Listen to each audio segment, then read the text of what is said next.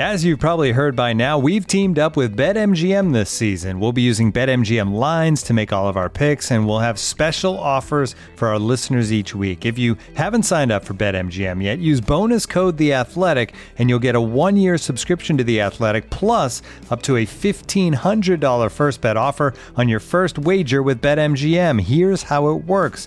Download the BetMGM app and sign up using bonus code The Athletic. Make your first deposit of at least $10, place your first bet on any game, and claim your voucher for a one year subscription to The Athletic. See BetMGM.com for terms. U.S. promotional offers not available in D.C., Mississippi, New York, Nevada, Ontario, or Puerto Rico. Gambling problem? Call 1 800 Gambler. Available in the U.S. Call 877 8 HOPE NY or text HOPE NY 467 369 in New York. Call 1 800 NEXT STEP in Arizona. 1 800 327 5050 in Massachusetts. 1 800 BETS OFF in Iowa. 1 800 270 7117 for confidential help in Michigan. 1 800 981 0023 in Puerto Rico. First bet offer for new customers only in partnership with Kansas Crossing Casino and Hotel. Don't forget, if you haven't signed up for BetMGM yet, use bonus code The Athletic, and you'll get a one-year subscription to The Athletic, plus up to a fifteen hundred dollar first bet offer on your first wager. The Athletic.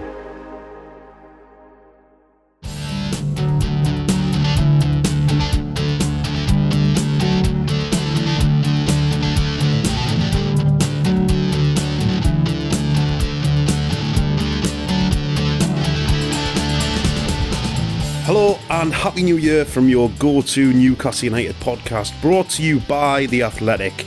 It's Pod on the Tyne. I turned into a game show host there, sorry. it's Pod on the Tyne. Coming up on the show this week.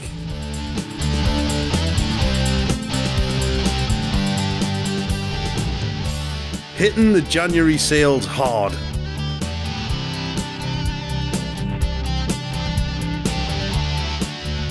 When is four points from five games good news?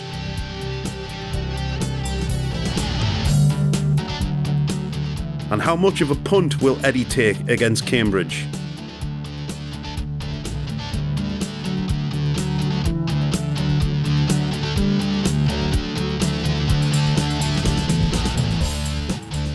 Nice, lovely, lovely uh, Cambridge punting reference there in, at the top from our producer Ollie. Lovely stuff. Happy New Year, everybody. Welcome to 2022 on Pod on the Tyne. I'm Taylor Payne, and after a shockingly brief break, we're back uh, with the Athletics Newcastle correspondent Chris Waugh. Happy New Year, Chris, uh, and have you brought some imaginary cold across the threshold of this podcast? Happy New Year, Taylor. No, I've just brought my general uh, non-sunny disposition with me to, uh, to, to just to, to lighten everyone's mood ahead of the new year. You really are the human equivalent of drizzle, aren't you, Chris? Perfect way of describing me. Yeah. Absolutely. Uh, how was your break anyway? Did you have a decent Christmas? I had a decent Christmas, thank you. Yes, it was. Um, it was strange in that I knew it wasn't going to be sort of as manic as normal anyway, because of the fact that Christmas was on a weekend, so there wasn't like the three games in sort of six days as usually is. But Yeah. then, obviously, Newcastle United then managed to give me additional time off, albeit in difficult circumstances. And I hope that anyone who caught COVID at the club is all right and didn't. But that that meant that there wasn't. I didn't have to actually go to either. Uh, Liverpool or Southampton to cover those games, so in that sense, yes, it was uh, it was quite a nice nice period. How about for you, Taylor? It, it well, it, it was shite, Chris. If I'm being, if I'm being completely honest, it was pretty rubbish.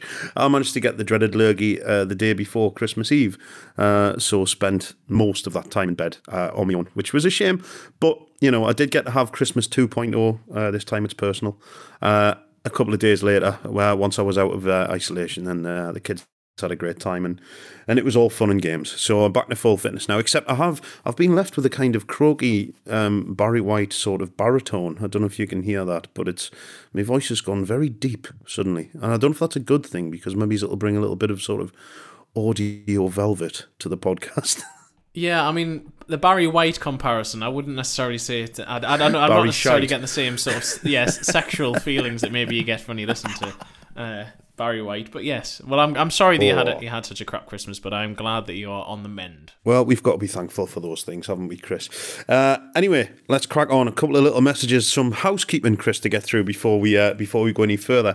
Uh, subscribe to the Athletic now with a 33% discount at theathletic.com forward slash Newcastle Pod, uh, and you'll get full access to all our great writing and ad-free versions of the Athletics podcasts, including George's review of 2021 and Chris's exclusive interview with Joe Willock and much more. Uh, so make your way to theathletic.com forward slash Newcastle pod and sign up for a third off a subscription right now. Uh, and look, we need to address something before we go any further, Chris. Yeah, and this is serious. We've had a couple of messages from people who've refused to subscribe to The Athletic because, and get this, Chris, because they love the Manscaped ads too much and they don't want to lose them which is I mean it's just, it's almost as if they just enjoy the pain that we have to go through and we do them as well. It's just like that, that is that the, the the sadistic element of our listeners there. This is not why we do this. Let's get frankly right. Eh, this is all a bit insulting, isn't it? Let's be honest. And George is already worried that this stupid podcast uh, is overshadowing his real job, which is as a very serious football writer. And we all love a bollock joke or a ball gag now and again, but let's be serious. Yeah, just to be completely serious and completely honest with you, subscribers still get free access to adequate versions of the podcast because everybody does. So you can get the best of both worlds with a subscription. And sometimes good stuff doesn't get mentioned in the podcast for various reasons, sorry, scheduling, etc., um, such as Chris's excellent exclusive interview uh, with Joe Willock, which has been on the site for over a week now. Chris, do you want to tell us a little bit more about that? Yeah, so I interviewed him uh, early in, in December, and obviously for, for Joe Willock, it, 2021 was it, in some ways he mirrored sort of Newcastle United's year in that he had major highs and then also major lows, but but even more so in terms of the, in terms of the for the longevity of his highs. He went those seven games scoring those seven goals, wonderful loan spell that he had, and he then became Newcastle's only signing of the. In fact, he was Newcastle's only signing in the whole of 2021. The only player they signed, they signed him twice. They signed him on loan, then signed him permanently. And since then, it hasn't quite worked out for him. He's had fitness issues. He had COVID during the summer. He hasn't scored yet. He's been in and out of the team. But then since Eddie Howe's come in, he's become an integral member of that of that midfield, a midfield two with Jonjo Shelvey. And he still hasn't quite found that form yet. But he was very honest in what he was saying. He, he's he's he's he's very interested in the, the, the way that he talks about uh, his his beliefs and the way that he goes about things and processes things. And he's very close to his both his brothers who play uh, in the football league and also his father who's his agent.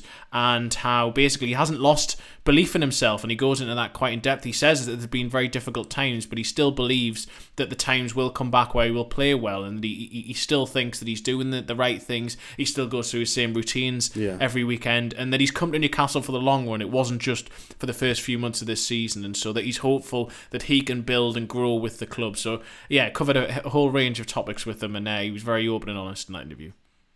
Brilliant stuff. Uh, Chris spoke to Joe just before Christmas, uh, and his brilliant write up of the article is, is on the Athletic right now, like I said. Unfortunately for him, Chris shared the full conversation with our producer, uh, and we have a clip that is just slightly embarrassing for our 83 year old intrepid reporter. Uh, here's Joe Willock on his midfield partner, Jonjo Shelvey. Jonjo's a brilliant player. You know, he's a player that we call him the OG. You know, he's he's been around for a long time. You know, and he's someone that can help me a lot. Um, looking to him with so much experience. He he speaks to me. He tells me different things about the game, and he's someone that um, I look up to a lot. You know, in the team. So hopefully, uh, we can um, strike up a brilliant partnership, as you said, and and sort of control game. What does OG stand for? it stands for like it's just like a veteran, like not a veteran, but like a, oh, an older God. person in the group. You know, like he's been around for a long time. Is it like old geezer or something? Old, I don't know what it is. He's old geezer, but yeah. yeah. Oh, Chris, you absolute prat. that, that that massive street cred I had before has now just gone massively downhill, hasn't it? Honestly, I didn't have a clue. I didn't have a clue what it meant. And then George hey. knew. Embarrassingly, I messaged George. George I knew what George, George was. Um, oh, no, Chris. Oh, well, Chris, you, you are the least street person I have ever met in my life as well. So that's perfect. That's absolutely amazing. Oh my god. Oh, I wish George was here. I would have really enjoyed his reaction to that. oh, bless Joe Willock for being so lovely as well. Anyway, oh God, we're going to be back uh, in just a second with some transfer talk uh, with Jack Pitt-Brooke. Come on, you Mackies.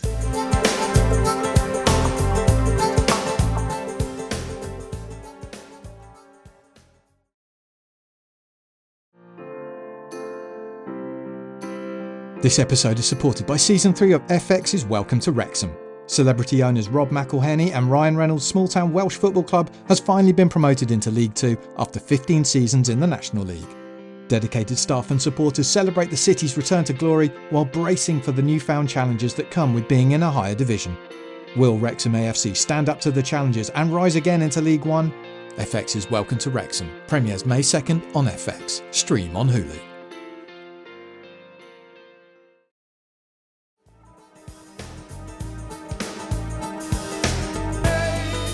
So, Newcastle United are now the footballing equivalent of those eager beavers you might see queuing outside a department store uh, at four in the morning on Boxing Day, absolutely desperate to get some business done. Uh, but are we in the right queues? That's the thing. Do we have sharp enough eyes and powerful enough elbows to snaffle the bargains that can be found in the post Christmas hinterland?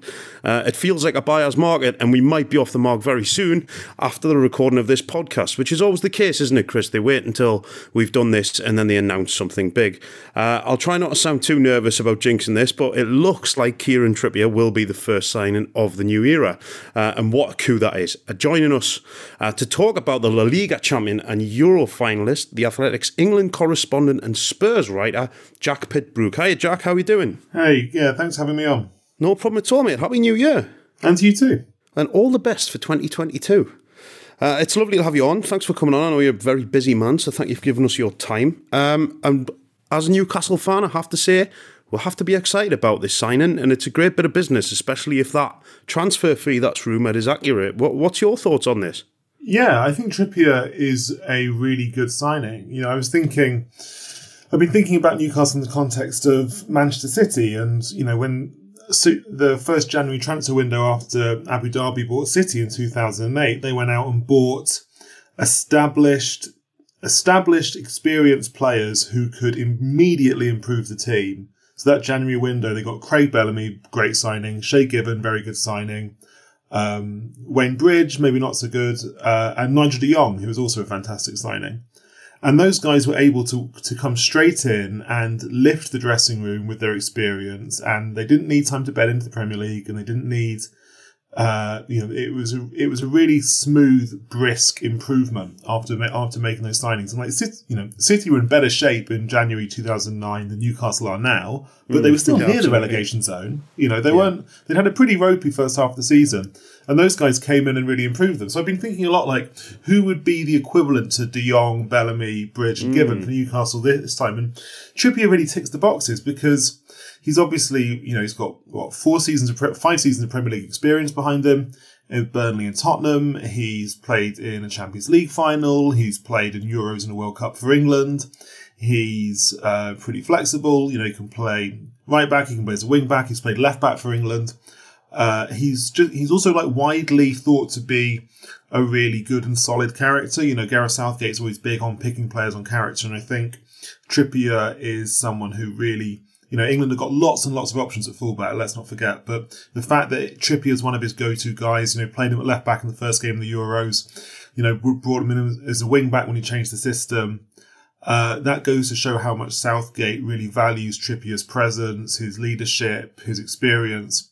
So, uh, you know, if I was if, if, I was the people making the decisions at Newcastle United, those are probably the things I'd be looking for. Uh, as well as the fact that he, you know, he's a pretty good player as well, who's improved a lot, I think, both at Tottenham and then again at Atletico. So yeah, I'd say uh, two thumbs up. Chris, he's definitely better than, than than the options we currently have in the positions that he can play in, isn't he? And, and as a dead ball specialist as well, he's he's something that Newcastle have been crying out for for a long time. But let's be honest, why does Kieran Trippier want to join Newcastle now?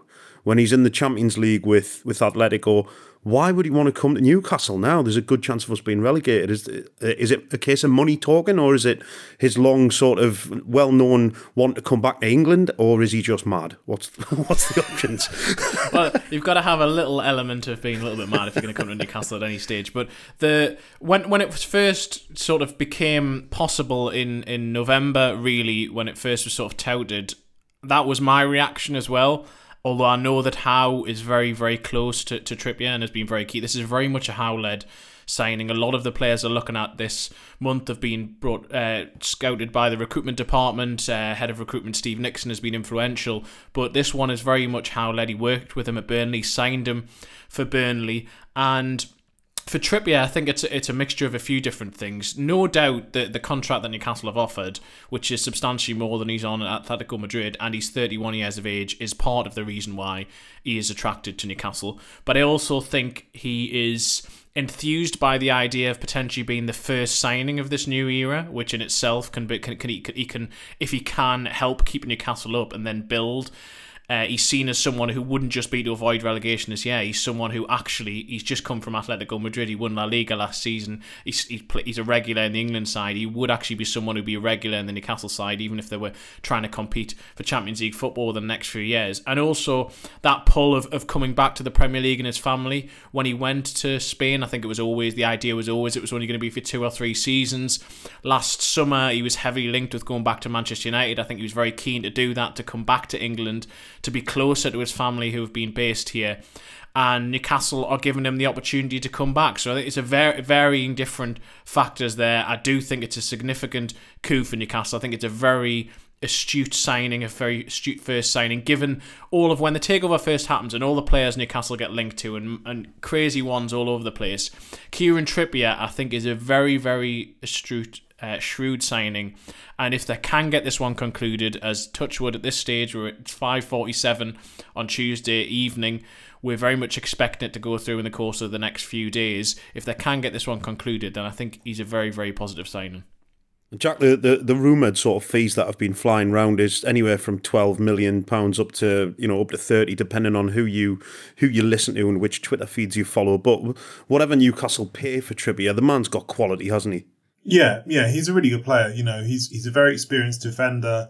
He's very he's very reliable. He's consistent, and the the thing that really stands out is is his delivery. You know, he's a fan. He's brilliant in the final third. He's great on set pieces and corners. Um, there's something that we've seen a lot of both for, for Tottenham and a lot for England. You know, England have been very probably more reliant on him um, him than anyone else for set pieces and corners and free kicks over the last few years. Obviously, scored that famous free kick in the World Cup semi final against Croatia in 2018. Absolutely. And to be honest, a lot of people going into that tournament wouldn't have necessarily. I mean, Trippier had been playing quite well for Tottenham by then, but he was still, I think, a slightly surprising pick uh, going into the 2018 World Cup. But his delivery from wide areas was one of the main reasons why Southgate wanted him in the team, and he's been he's ma- he massively rewarded Southgate at that point, and Southgate has been very very loyal to him. Uh, in the in the years since then. So I think final third is probably the biggest thing that Newcastle will get out of this, as well as a slightly more intangible like leadership and experience stuff that I talked about earlier. And also, and one other thing that's worth pointing out about Trippier is that he's not just. Sometimes when a club gets taken over and it's got lots of money and it wants to buy, you know, it wants to buy big names who played for big teams and you know, someone. But the, the point with Trippier isn't just that like he was good in the World Cup and he's played in the Champions League final and he's won La Liga and all that. Like he's also got he's also done the hard yards. You know, he was at Burnley for four years. He's played in the Championship. Uh, he knows what it's like to be a team struggling at the bottom end of the Premier League and trying desperately to stay up and all the rest of it. Yeah. So I wouldn't have I don't think I'm not saying he's not just there for the money because obviously the money's the main reason why a player would make this kind of move. But I also think he will kind of muck in and do the hard work as well. This is the balance, though, isn't it? That Newcastle have to try and strike in this window, and it's going to be difficult because we need players of good quality, but we also need the right kind of characters who are going to be able to see us through what is, let's be honest, a really, really tough period. Um, Trippier to me seems like uh, the kind of player who will get stuck in and will muck in and will do the hard yards because he's been there and he's worked his way up from playing in those type of teams who've been relegation threatened every season and stuff like that. Um, Chris, uh, with regards to sort of a time scale on this, do we have any idea when this could get announced? I know you're saying in the next few days. There's people saying that he he missed training today for for Atletico. Is is this something that could be? Could, I mean, come on, what the question I'm trying to ask you, Chris, is: Are they going to announce this before we get the podcast out? Well, I, I, can't really give a definitive definitive answer on that. I mean, as of as of just before we started to record, the latest information I had was that it was very close, but not fully done by that stage. Everyone expected it to be. It wasn't that the people didn't think it was going to happen, but that it wasn't fully done. All the reports in Spain are that it's even more advanced than we're sort of getting from this side. There was reporting yesterday, I think, saying that in the next they they said this afternoon, the next twenty four to forty eight hours. I do expect Trippier to come to Tyneside within the course of the next couple of days and potentially be announced by the course of the weekend. I don't want to put a time scale on these things because it uh, can be burned by that before and it's very difficult. But it, it, it as as things stand, it, it is looking very positive. And I'm going to preempt what is probably going to be your next question, and I'm sure is going to be every single Twitter question as soon as I put out that Trippier has signed. Hopefully, when he has, as to where they will go next. Mm. And I do think that next they will try and get in a centre back. They are trying for various different players at the minute. I don't know of anything that is close or necessarily imminent. That doesn't mean that it isn't. It's just I haven't heard that specifically. But I do think centre back will be the next area they'll try and focus on because ideally they'd like three or four defenders by the end of the window if possible. Any news on Botman, Chris? No, no, no, no, no, no, no, no, Botman. He's going to do it. Is again, that is that likely to happen or not? Well, as things stand, Lille are sort of holding firm on this one, and Newcastle he is Newcastle's top target as a centre back. I think they're going to park that one for a little bit. Maybe he's come back to it later in the window, but for now, I think they're going to try and move on to other targets. What they would like ideally is a ball playing centre back, someone who who can bring that sort of element to to the team. Botman would, would very much give that. Alongside that, if they were to sign another centre back, I think they'd look for someone more of the sort of enforcer roles. But uh, ideally, they want to let someone who can play on the left hand side of, of, of the of the two centre backs. So Botman, I'd say not not for now, but I wouldn't completely rule it out. Fair play. Uh, Jack, was were Spurs ever interested in Trippier coming back to them at any point? Was this something that they ever thought about, or or, or do we think that ship sailed? Oh, well, it obviously has now, but yeah, it's funny you should say that because they are look Tottenham are looking for an attacking right wing back uh, in this window. You know, they signed Emerson Royal from Barcelona in the summer, who is a he's a young player. He's very good defensively, works hard, doesn't really have the quality in the final third. I think I was at the game at Vicarage Road the other day where Tottenham won one 0 through a kind of ninety seventh minute set piece, but one of the big stories of the game was really Emerson Royal not having enough quality in his delivery. So Tottenham literally want someone who can do what Trippier does. You know, they want someone who, in that 3-4-3, can play high up the pitch and put accurate balls into the box. Now, I, I genuinely haven't heard Trippier's name linked with Tottenham at all. Um, and to be honest, at, at, the price that Newcastle are paying, I don't think he'd be out of Tottenham's reach. Do you think it might be an age thing with, with Trippier? Mm, I don't know, may, maybe. I, I, think Conte doesn't mind older players. Um, to be honest, my sense is that Trippier maybe wasn't delighted with the circumstances of his departure from Tottenham in 2019.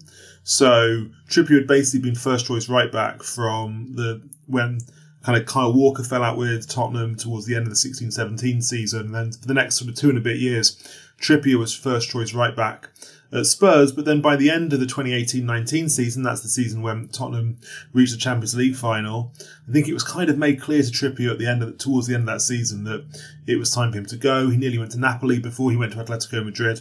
Uh, Trippier's never spoken about this explicitly in public, but my impression from from my own research and from reading what he said is that I don't think he was, I don't think he particularly enjoyed that period at the end of his time at Tottenham where it was clear that Tottenham were, uh, were listening to offers for him. And obviously, you know, in a sense, it's ended out pretty well for him because he's, he's enjoyed, what, two and a half seasons in Spain. He's won a title. He's played for one of the best managers in the modern era. Great, you know, great club, great teammates, all that. So I think maybe, maybe if I was trying to interpret why Tottenham haven't gone back in for him, I'd say Maybe it's for that reason, although, like footballistically, Trippier does tick the boxes for what Tottenham are looking for this month. Good stuff, uh, Chris. As well as uh, as well as Kieran Trippier and Sven Botman and everybody else, we've been uh, linked with uh, in the last few months. Plenty of outlandish rumours flying around. Pierre Emerick Aubameyang's another name that's popped up this week, hasn't he? And uh, is there any chance of him rocking up on the quayside in his gold Lamborghini anytime soon? I think this one is highly, highly unlikely. Is is what I'm told. I'm not. I, I'm not going to rule anything out because because of the fact that that given the situation Newcastle are in, and and just given the the fact that they do have such wealth behind them. But what I'm told is that uh, they're not going to be going for players like Aubameyang who are on absolutely crazy wages. I mean, Newcastle don't have a player who's on more than hundred thousand pound yet. Kieran Trippier will uh, go above that if he comes in, but not in terms of he's not going to double or treble that. And I think that A, they see that as potentially being harmful towards the rest of the dressing room if you have one player who's on significantly more than everyone else. And B, they don't they, they don't really want a wage structure like that yet. They want to grow organically and to start increasing their revenues before they start to think about paying such substantial wages to players. And for someone like Aubameyang who has fallen out at his club. He, yes, he's, a, he's he's he's obviously a quality player, but he, he has been on the wane a little bit the last couple of seasons. Yeah. I don't think they're going to be going for players towards the end of their career who are who are on astronomical wages coming in. The likes of him and Coutinho, I, ca- I can't see that one happen. I think it's highly unlikely. Anything to add with regards to transfers incoming, or is there any outgoings on the on the horizon at any point? I know Rodrigo Vilca has uh, gone on loan back to his native Peru. Is that right? Well, he hasn't gone on loan yet. No, I mean there is a chance that that will happen. Although subsequently, since I tweeted this morning, then I've been told that there maybe have been hiccups in that one as well. So oh, that there was a chance he was going to go back there, and that may still happen. But uh, in terms of senior outgoings, not yet. Although Newcastle are going to have to move players on because they have a full twenty-five man squad, and obviously they want to bring players in. I haven't got anything specific on exactly who Newcastle will bring in, but as my understanding is, they would like ideally four to six players by the end of the window, three to four defenders, so uh, potentially another left back, at least one centre back, a midfielder, and of course a striker to, to cover the fact yeah. that Callum Wilson is out injured, and then that may facilitate exits the likes of uh, Dwight Gayle, who I think they will try to move on if they can sign a striker, Jeff Hendrick. Uh, could well go Ciaran Clark, and then the interesting one is Sean Longstaff and his position. He obviously is in the last six months of his contract. He can start speaking to clubs abroad. Uh, but equally, there is still sort of a lingering interest from Everton and maybe a few other clubs domestically. And, and if you'd asked me a month ago, I'd have said I thought he would go this month. Now, given the injury to Isaac Hayden, which is going to keep him out for around two months, yeah. maybe that uh, makes it more likely that Sean Longstaff will stay at least for now until they can maybe sign someone else. So yeah, they're going to have to move players in now. It's going to be a very very busy month if Newcastle get what they want. Um, but yeah, not nothing nothing specific beyond Trippier just yet. Fair play. Right. Well, that's fantastic. Nice transfer round up there. Jack, thanks very much for joining us and for giving us your time. And thanks for that uh, info on Kieran Trippier as well. My, my pleasure. Excellent stuff. Right, cheers for coming on. And if you are one of those people who just loves the drama, Mick, why not check out the Athletics Daily Transfer Podcast? The Athletic Football Podcast brings listeners a 10 minute daily show of exclusive news and transfer updates throughout January from the very best newsroom in the business.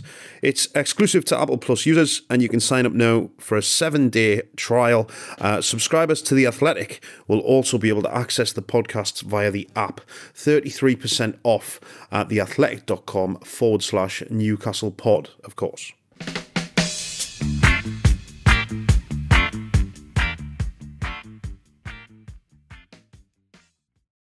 Looking for an assist with your credit card but can't get a hold of anyone? Luckily, with 24 7 US based live customer service from Discover, everyone has the option to talk to a real person anytime, day or night. Yep, you heard that right. You can talk to a real human in customer service at any time. Sounds like a real game changer if you ask us. Make the right call and get the service you deserve with Discover. Limitations apply. See terms at discover.com/slash credit card. This episode is brought to you by Michelob Ultra, the official beer sponsor of the NBA. Want to get closer to the game than ever before? Michelob Ultra Courtside is giving fans the chance to win exclusive NBA prizes and experiences like official gear, courtside seats to an NBA game, and more. Head over to michelobultra.com slash courtside to learn more.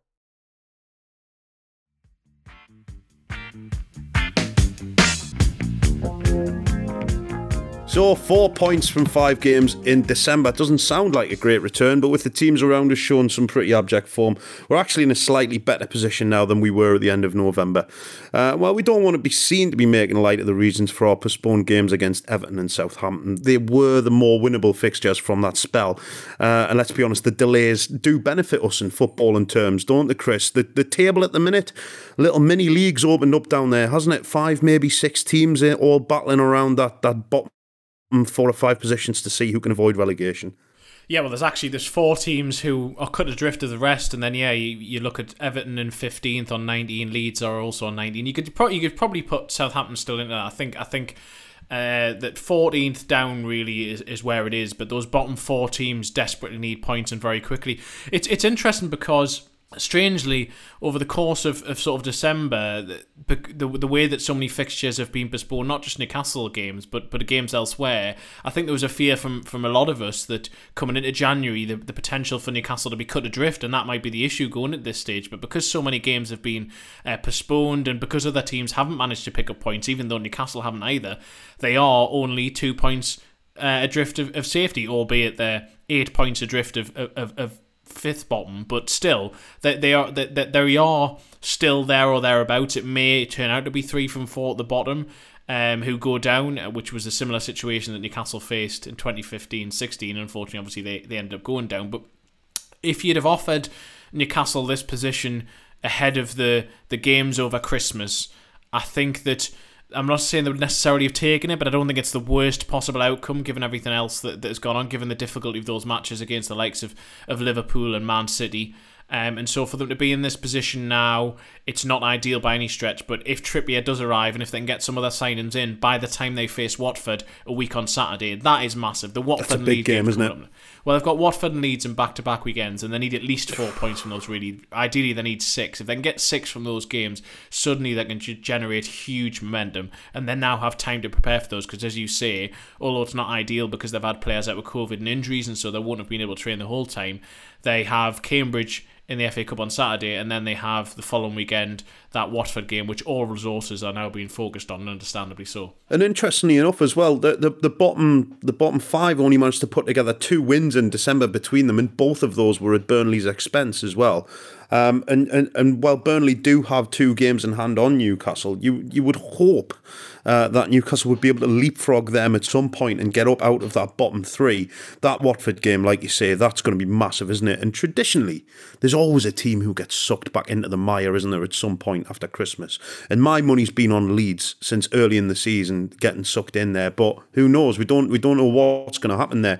But the Watford game, Chris, that's I mean that's huge, isn't it? That that could be a turning point, couldn't it? It is absolutely huge. I mean, you, you say Leeds. I still think Everton maybe may become that team. I just think, think there's so mm. there's so much turmoil. I think at Everton. I mean, they've t- made two very early signings yeah. this month, but, but beyond that, into it just seems everyone is unhappy at Everton. Nobody's happy with each other, and so yeah. that, that it seems dysfunctional. So they could get dragged back into it. But Watford is is absolutely crucial in my opinion. Newcastle can can leapfrog Watford for a start if they if, if they win that game and the the the form that Watford are in themselves, the form that other teams are in down at the bottom. If Newcastle can suddenly get a win and then go to Leeds, which is now looking like a very difficult game given Leeds won at the weekend and is always a tough place to go anyway. But if they can go there having won at Watford, then suddenly, as I say, you can generate that momentum. And Watford ha- have to me looked oh, since Ranieri came in. I don't think there's been any improvement whatsoever. I think he's probably on borrowed time there as well. They they they are quite happily hire and fire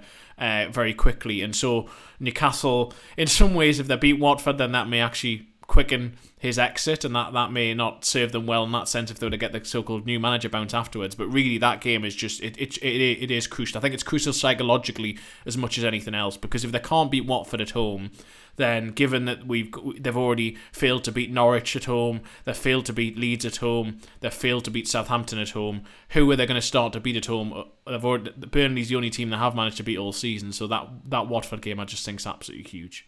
And Chris, the, I mean, the green shoots of recovery have started to poke themselves through the manure that was the first half of the year. Um, and the performance against Man United, we haven't mentioned this because we haven't done a podcast since it happened. But I mean, that was an astonishing performance. Probably the best Newcastle have played this season, and the atmosphere in the ground, and, and the way they the way they approached that game, and, and the result in the end. Although you know a lot of fans probably wanted the win, and, and, and I understand that. We have to say a point against Man United isn't isn't bad at all, is it? And the performance was a real plus. It was a real plus. I, I really I really felt for for Newcastle and Howe and all the players after that game because I thought they so definitely deserved to to to win that. The the, the frustration was that obviously they just didn't take the chances. I mean, Allan Saint-Maximin having scored the excellent first goal had the had the point blank range where he hit it straight at David De Gea. De Gea made a wonderful save later on from from, uh, From Almiron. Almiron, yeah. Jacob Murphy hit the post, but there were other opportunities, and you do get the impression, or I do get the feeling that if if they hadn't lost Callum Wilson during the first half, I think they would have won the game because I think Wilson would have scored that Saint-Maximin chance and he probably would have been in that position to receive it. And yeah, I mean, Man United were awful. There's no getting away from that. But I also think Newcastle contributed to that and made Man United bad. I think that that they the, the way that they pressed from the off, the midfield was excellent. And Joe think it was Linton, man, come on, Chris. Oh, Let come on, Christopher. Let's hear, let's hear it for Joelinton. My God, what a performance that was! Man of the match. Someone and else, wasn't Kante he? in there. And Jolo Kante. in And the Jolo Kante. Oh my God, have you come up with that? No, someone. I think it was my brother who texted me. I, uh, she, I don't know if he came up with it or whether he, he got it from someone else as well. I'm going to nick it. Uh, but no, I thought. I mean, he, he, he was he was absolutely superb, and, and and I agree. I echo Jamie Carragher's comments that for any midfielder in the Premier League, that would have been a wonderful performance. But alongside him, I thought Sean Longstaff was his best performance Yeah. in a long while as well. The two of them really led that press.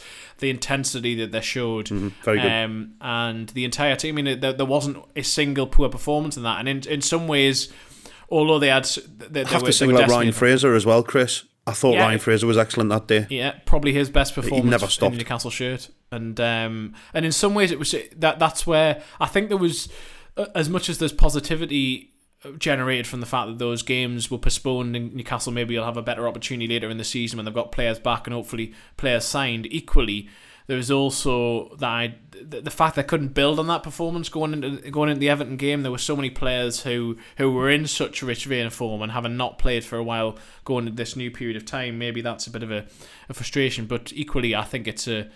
I, I think I think that that they have there were so many positives to take from that game, and the fact that they've had those that this two weeks almost to really focus on those and look ahead and how they can build on those. I think hopefully that'll give them extra confidence going into the Watford game as well. When you mentioned the injury to Callum Wilson before, and obviously we talked about potentially, um, you know, strikers coming in in the window and stuff like that as well.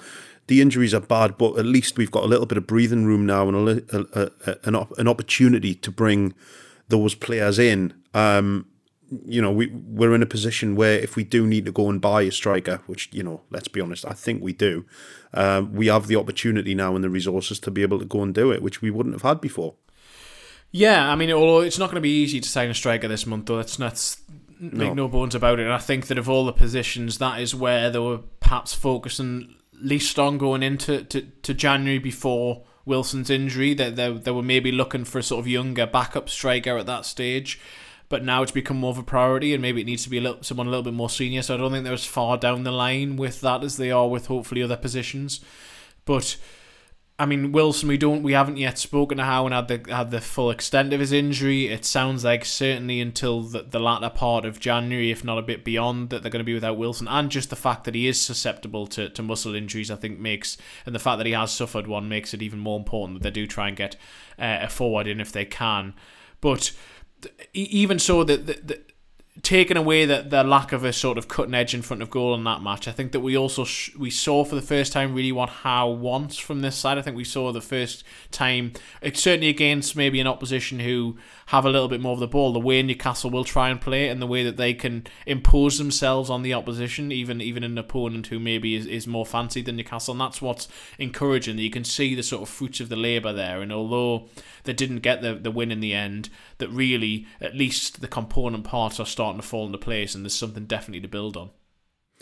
Absolutely. Well, fingers crossed. Uh, so, an interesting aside emerged from the relegation battle on Tuesday afternoon when it was reported that Southampton had been sold to new owners. Uh, we've only just found out about that, uh, but like the glorious machine that it is, The Athletic already have an article there with background on the new owners. Subscribers can read Dan Sheldon and Jay Harris's explainer. So, if you aren't one, why not sign up at theathletic.com forward slash Newcastle pod?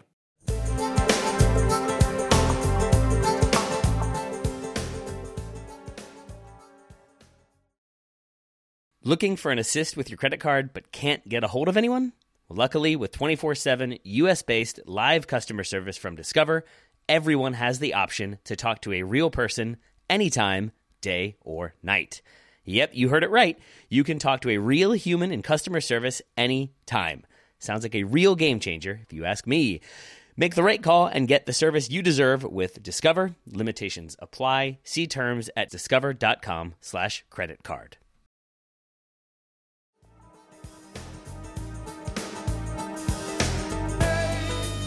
You'd imagine Eddie Howe will cut a rather relieved figure as Newcastle take a break from their stressful relegation battle by hosting League One side Cambridge United on Saturday in the FA Cup third round. There could be quite a surreal atmosphere for this one, uh, though tickets are selling fast and St James's Park is well on its way to capacity.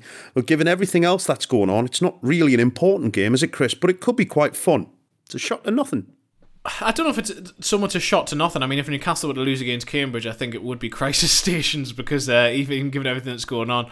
But it, it's I think this is actually an interesting staging post in many ways, and it, and it sort of also shows that strange uh, sort of limbo period that, that, that the club is almost still in in terms of transitional from one stage to another because really uh, under new ownership, you'd be going into the FA Cup campaign and thinking, right, this is a chance for Newcastle to really have a go. And maybe they yeah. will decide that in the end. I'm not 100% sure. But really, if you said to, to most Newcastle fans between now and the end of the season, what is more important, Newcastle staying up or them going on a cup run, I think that most of them would go for the former and, and, and the chance for, for the club to really build from that stage. So even though silverware is is a sort of medium to long term target of the, of, the, of the current ownership, this game is probably it probably comes too soon for them in that sense because of the, because the Premier League has to, to to take precedence and that still that almost mirrors what we've had for the last sort of decade or so uh, in terms of cups being being less of a priority. So in that sense, it's it's an interesting sort of stage in post of a match. Although I think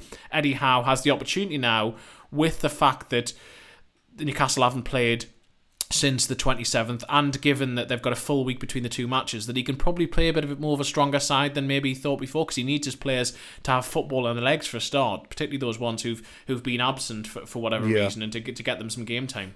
I mean, what do we think that team would look like, Chris? Is some of the younger players, maybe Elliot Anderson or someone like that, maybe he's looking to feature in this game? I think they'll be in the squad. I, I wouldn't be surprised if maybe Elliot Anderson started, not necessarily definitely, but I wouldn't be surprised if you, if you threw one or two of these sort of youngsters in there. But I think it'll be a pretty strong side.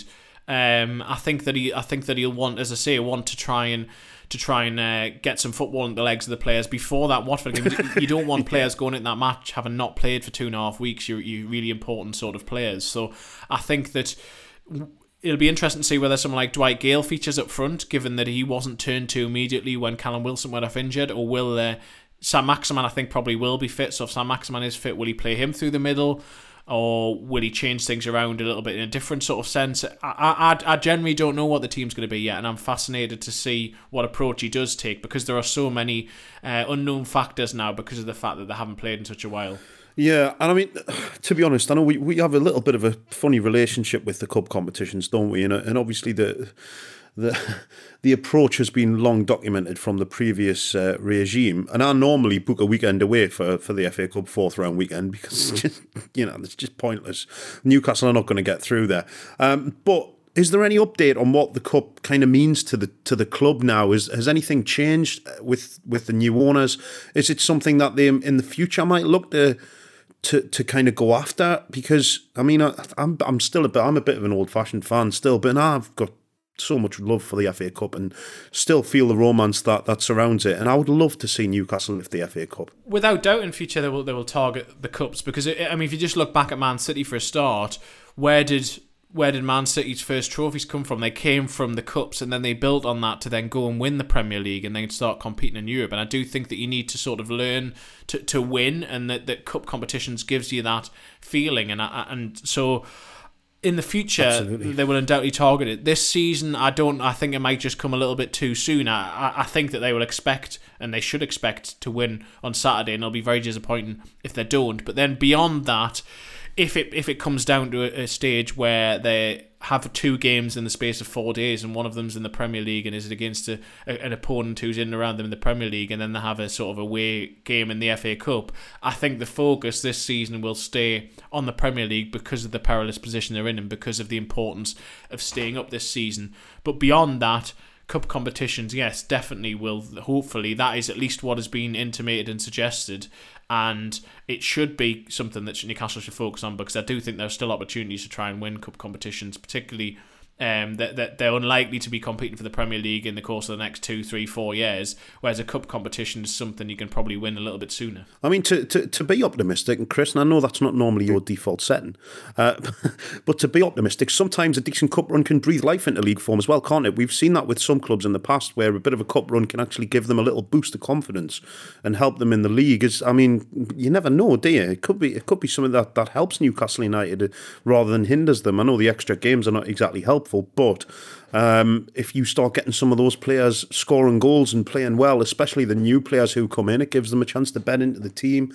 Uh, it gives you a chance to blood some of the younger players through as well. It could be a good thing, couldn't it? Oh, yeah, definitely. And it also, I think that it's that idea of actually learning how to win again. Newcastle are a club who absolutely, yeah. Have, well, I mean, they're a club under uh, Mike Ashley for 14 years who became used to losing for the majority, but certainly over the course of the last year, I mean, their record in 20 uh, and the whole of 2021 was appalling. There was a there was a uh, a thing doing the rounds on social media the other day about the the entire football league full calendar year table, and Newcastle was second bottom of it. Only Burnley were below them for picking up fewer points across the course of the entire year, and they conceded 80 goals in the Premier League uh, last year, which was is the most ever in a, in, in, a calendar year since it's been the Premier League. So they need to learn how to win again. If you can get a win against Cambridge, yes, it's it, it would only be Cambridge. But then if you take that on and then get a home draw against a Championship team or whatever in the next round, and it just gives everyone that extra bit of confidence, and, and, and you remember how to win. You remember that feeling, and it, and it can give you that momentum. When you what Newcastle need is they need to string a few positive results together, and if that can include the cups, then really that's that, that's exactly what they need. So hopefully Saturday will be the first win of a few in a row. Mm, absolutely. Ah, the FA Cup 99 2000 still stings uh, for those of us that can remember that far back or were indeed born at that time. Uh, Chris, a quick update as well on the uh, the Dan Ashworth situation, the, the director of football, the technical director, the sporting director, search, whatever you want to call it. Uh, there has been some news from the Brighton end of things, hasn't there? Uh, yeah, Andy Naylor, our Brighton reporter, has uh, written today that uh, Dan Ashworth has now held talks with Newcastle. We knew he was going to hold talks that they'd been permission to, but those talks have now taken place. Uh, the suggestion from Andy Naylor is that there there isn't necessarily a decision going to be made imminently, either from him or from Newcastle. Their search is still ongoing for that director of football. They're speaking to other people. They have the third party uh, group who are working on that for them, a consultancy group who are who are focusing on that front. So it's going to take a little bit of time for, for that to be resolved, but Dan Ashworth is still there or thereabouts, and he has now held talks with Newcastle. Lovely stuff. Well, there we go. Uh, that's it for today. Fingers toes and everything else crossed for that Kieran Trippier deal and more exciting transfer news over the next few days. Thanks very much, Chris, for your time. Hope you're well, mate. Thank you very much, Taylor. Uh, all the best to everyone. Happy New Year, everyone. I can't remember if I said that at the start of the show, so I'll say it again. Lovely stuff. Uh, and make sure you check out uh, the Athletics Football Podcast uh, for some up to date transfer news in the next few days. Uh, and with all of that in mind, we shall be back next week. Look after yourselves. Cheerio.